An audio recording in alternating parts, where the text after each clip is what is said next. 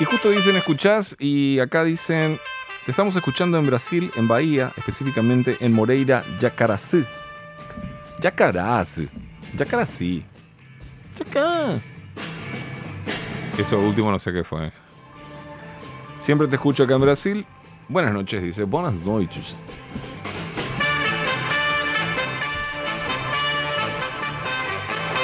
Un placer recibir en la cabina de la Rock and Pop al único e inigualable Manu Baez. ¿Qué tal, Raúl? ¿Cómo va todo? eh? Bien, bien, porque sé que estás en un espacio que te gusta, que disfrutás, Sí, sí, sí. sí. No, Sigo, sigo muy feliz. que en tu corazón crees que no se va a acabar nunca. No, claro que no. eh, La esperanza es lo último que se pierde. ¿eh? Vamos todavía. Sí, bien, empezamos rápido con la encuesta que dejé la semana pasada. Dale. en- aprovechando que estábamos acá en cabina. Había preguntado eh, a la gente, ¿verdad? ¿Qué va a hacer con el estreno de Raya y el último dragón? Que llega el 5 de marzo cines y llega al mismo tiempo en la plataforma de Disney Plus, ¿verdad? A través del Premier Access. Y eso que me sorprendió y me, me, me, me dejó bastante satisfecho la- el resultado. 75% de las personas que votaron dicen que van a ver en cines la película. Ok. Y 25% dice que van a ver en Disney Plus. ¿verdad? Me, me gusta que haya esa esperanza que hay para los cines. Y también es interesante, ¿verdad? Porque es toda una tradición el cine. ¿entendés? Por más que tengamos acceso, por más que tengamos streaming, tengamos, tengamos plataformas súper modernas, ¿verdad? Donde las producciones están a a un nivel cinematográfico que antes no teníamos. Igual la gente sigue apostando por los cines. Así que bueno, ahí queda la, la encuesta de la semana pasada. Y la primera noticia del día, que obviamente va a tirar también la, la, la encuesta, luego tiene que ver justamente con la llegada de otra plataforma de streaming que es HBO Max, que ya se anunció hace unos días que va a llegar a partir de junio en Latinoamérica. No tiraron una fecha exacta, pero estamos hablando, creo yo, de una de las plataformas más esperadas. O sea, tenemos Warner, tenemos TCM, tenemos Cartoon Network, Boomerang, eh, y por supuesto las películas mismas de Warner. Aunque el tema de los estrenos en simultáneo, ¿verdad? Con, con las películas solamente se va a dar en Estados Unidos, igualmente lo vamos a tener posterior a eso acá en Latinoamérica también, ¿verdad? Así que eh, la plataforma HBO Max llega en junio y probablemente yo estimo, ¿verdad? Esto es una, una, una apuesta personal que va a estar aproximadamente como 13 dólares el, el servicio, ¿verdad? Ok. Que es lo más caro que, que tiene Netflix ahora mismo. En Estados Unidos está 13,99, o sea, casi 14 dólares la plataforma de Claro. Aunque es como la tendencia, ¿verdad? Que cuando vienen las plataformas a Latinoamérica suelen bajar un poco su precio, ¿verdad? Así mismo como fue con Disney Plus, ¿verdad? Que está más barato acá. Eh, probablemente pueda estar un poco más barato HBO Max, pero la gente de Warner es como que está apostando fuerte y tiene mucha confianza en su plataforma de. Así que yo creo que va a venir, va a estar por los 13, 14 dólares aproximadamente a partir de junio. Entonces vamos a preguntar a la gente si se anota también para esta plataforma cuando llegue acá en el mes de junio. Señoras y señores, Vamos con más noticias, Raúl. El, salió el tráiler de Justice League. Justice Sí. League. Justice Snyder's, League. el Snyder Cut hace unos días. Que acá Javier está haciendo no con su cabeza. Yo ¿Por estoy como que sí, ¿Qué como que no. pasa? Yo estoy ¿Qué como que sí, pasa? como que no, ¿eh? Y yo leí tu comentario, Raúl, que ya esperabas ya todos los cortes de, de Snyder, todas las películas de Marvel. sí, ¿eh? sí. Snyder's Wonder Woman, Snyder's Suicide Squad, Snyder Shazam. Es que si, si van a hacer eso, si van a corregir, corrijan. corrijan todo. Mira que es un caso bastante particular, aunque no es único. ¿eh? La gente, eh, obviamente, se da, se a entender que como es algo especial por todo el movimiento que hubo detrás del Snyder Cut. Todo, realmente yo era uno de los que creía imposible que iba a llegar a pasar esto.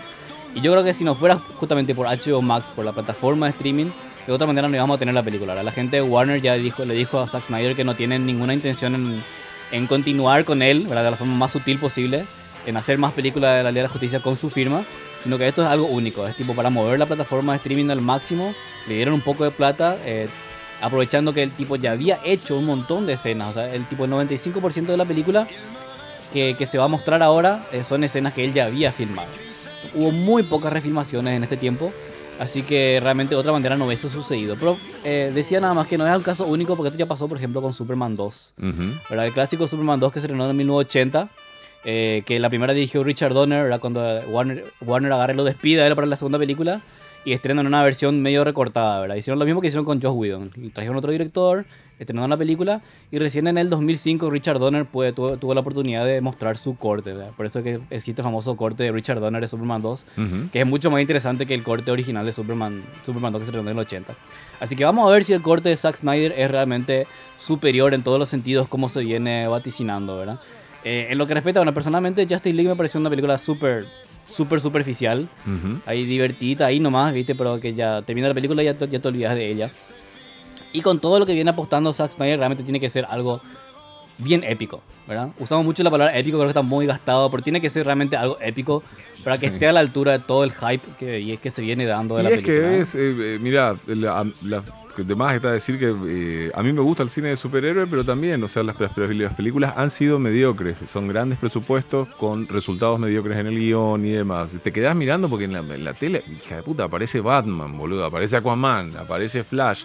Es como que te quedás y cuando te diste cuenta pasaron dos horas y media de película y no, y no pasó nada. Simplemente viste a gente que es consagrada por la cultura pop mundial sin, sin que te deje con lo que acabas de decir vos, ¿verdad? Esa se termina la película y no te, y, te olvidas al toque, ¿verdad? De que viste algo, no te quedás con eso. Lo que vi en el, el Zack Snyder da la sensación de que le han, le han, le han pincelado, le han pasado el almíbar a unas cuantas escenas ya creadas y pusieron otras cosas en el horno. Vamos a ver qué sale. Vamos a ver qué sale tal cual. Lo que más dio que hablar, por supuesto, fue la- la- los últimos segundos del tráiler donde aparece Jared Leto con su versión de, de- de Joker. Y una frasecita que, que es súper interesante, simpático, ridículo, absurdo, no sé qué más decirle. Porque él tiró una frasecita que dice, vivimos en una sociedad, que de hecho había nacido como meme después de la película de Joker con Joaquín Phoenix, ¿verdad? Una especie de burla a las críticas que da el personaje de Joker, ¿verdad? Y es súper interesante y curioso el hecho de que metan eso en la película, por ejemplo, porque es realmente una conversación directa que tiene Zack Snyder ahí con sus fans.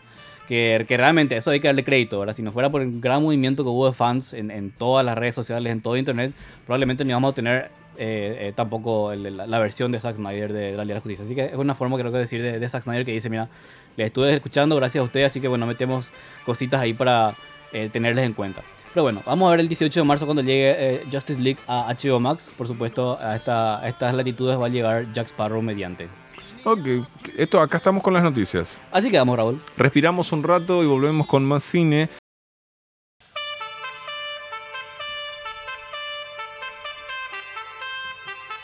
Breves noticias de secuelas, remakes, reboots, porque se puede venir una pandemia, pero los remakes y los reboots van a estar ahí para siempre. ¿eh? Así, así funciona Hollywood. Eh, primero que nada, tenemos noticias con respecto a Misión Imposible 7 y 8. La séptima película llega en noviembre, Ujú. en la fecha que tiene ahora, cruzamos los dedos para que se quede.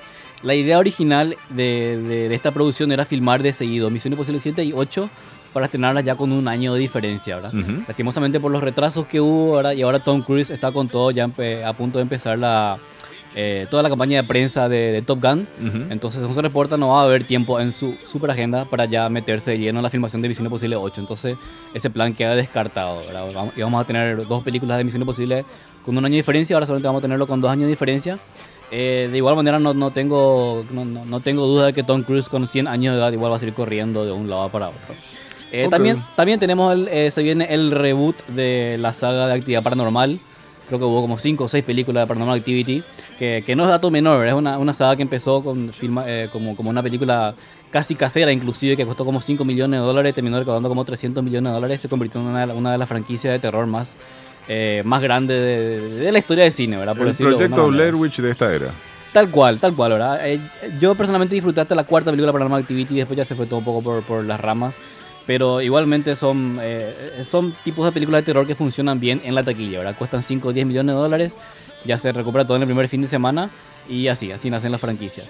Y finalmente el director Adam Wingard, que estrena en marzo eh, Godzilla vs. King Kong, va a hacer la secuela de Contracara, de Face Off.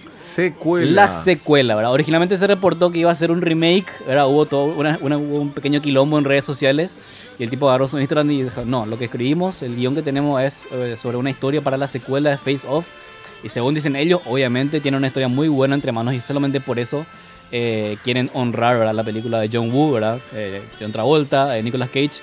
Así que lo que tienen entre manos, según ellos, son, eh, es algo muy bueno. Así que vamos a ver qué, qué, qué se viene. A ver, ¿eh? acá la pregunta lógica. ¿Casting original? No hay noticia al respecto, pero yo imagino que va a haber algo ahí, ¿eh? Y los dos también. Sí, Los dos bien también. ¿eh? los dos que también. sí. Bueno, o sea, yo, para, yo que en aquella ocasión sacarse la cara, intercambiarse la cara, bajar kilos. Si pueden hacer eso, pueden, los pueden meter con la excusa que sea. entre, mira, entre Nicolas Cage y John Travolta. John Travolta anda muy desaparecido haciendo películas súper berretas, eh, bien de bajo presupuesto, que realmente probablemente ni siquiera él ve. Eh, pero Nicolas Cage está tirado con todo, ¿verdad? Tiene un par de proyectos súper interesantes. Hace poco estrenó un documental en Netflix donde estudian la, el origen de las groserías, que De está súper sí. simpático. Sí, sí, sí. Eh, hay una película inclusive a tomar su propia filmografía que se va a tratar sobre él mismo, que se enfrenta a una especie de fanático que es súper eh, desquiciado con respecto a su historia. Ujú. Esta de Nicolas Cage con todo. John Travolta no sé. Pero Y- seguramente va a haber ahí algo en la secuela. A mí, a mí me, o sea, yo creo que con el tiempo también, ¿verdad? Creo cualquiera, cualquier, cualquier persona que se, que se, que se, que se, que se digne fanático del séptimo arte, eh, le quiere a Nicolas Cage, punto uno, Sí. pero también quedó completamente descolocado con la evolución, eh, la evolución, involución, desvolución, o lo que pretendió hacer eh, Nicolas Cage con su carrera, eh, o lo que hizo, lo que hace. Hoy veo, o sea, hoy sé que no tengo que ver y qué tengo que ver de Nicolas Cage en algún punto, desde un lugar muy, muy relajado que me hace admirarlo, o no sé si admirarlo, o sea, admirarlo ya lo admiraba, pero quererlo mucho más, ¿verdad?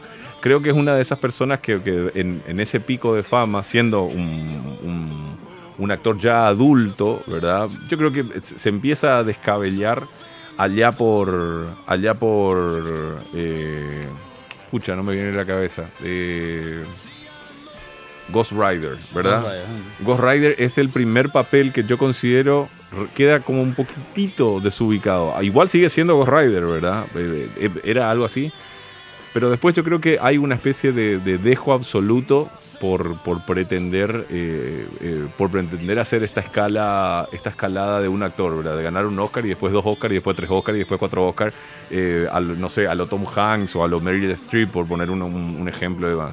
Creo que se ha paseado por todos los géneros, creo que se ha de divertir muchísimo. Su agente ha de ser la persona Sí. su agente ha de ser la persona que más se asustó todo eso. Pónganse en el lugar de la gente de Nicolas Cage. Y después le empezó a tirar guiones y el tipo. Vi de hecho este fin de semana una película que se llama. que tiene el nombre de un personaje de, de un parque de diversiones que creo que se llama Wally World. o Ah, algo. Willy's Wonderland, ya pudiste ver Willy's Willy's Wonderland. Vi el Willy's tráiler y me, me- me pareció muy interesante, ¿eh? Willy's Wonderland es, es, es, es, es Nicolas Cage, Nicolas en- Cage. En, Cine Z. Así en mismo. Cine Z haciendo ¿cómo de? Nicolas Cage tranquilamente y sabiendo que, que, no sé, hemos escuchado su voz en la Spider-Man que ganó el Oscar o, o, o- o- lo vemos precisamente en todo tipo de papeles. en- está bueno, está bueno y hoy, hoy, hoy, hoy lo, lo quiero y respeto más. Es que tiene una energía muy particular Nicolas Cage, eh, tiene un histrionismo, o sea, le tiene que agarrar un director que le tiene que entender bien. Sí. Porque no es que lo lo puedes poner en pantalla y pues, a, a que empiece a gritar ahí, que se vuelva loco nada más.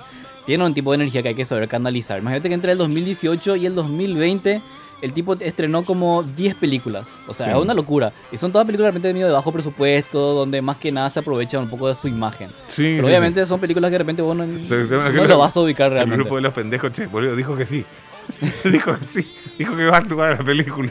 ¿Qué hacemos ahora, verdad? Claro, Y- claro. Y que lo- caiga Nick ahí, boludo, no, fantástico. fan Eh, es así mismo. Pero bueno, vamos a ver si aparece un poco ahí en la secuela de Contracara. También un clásico de acción de los 90.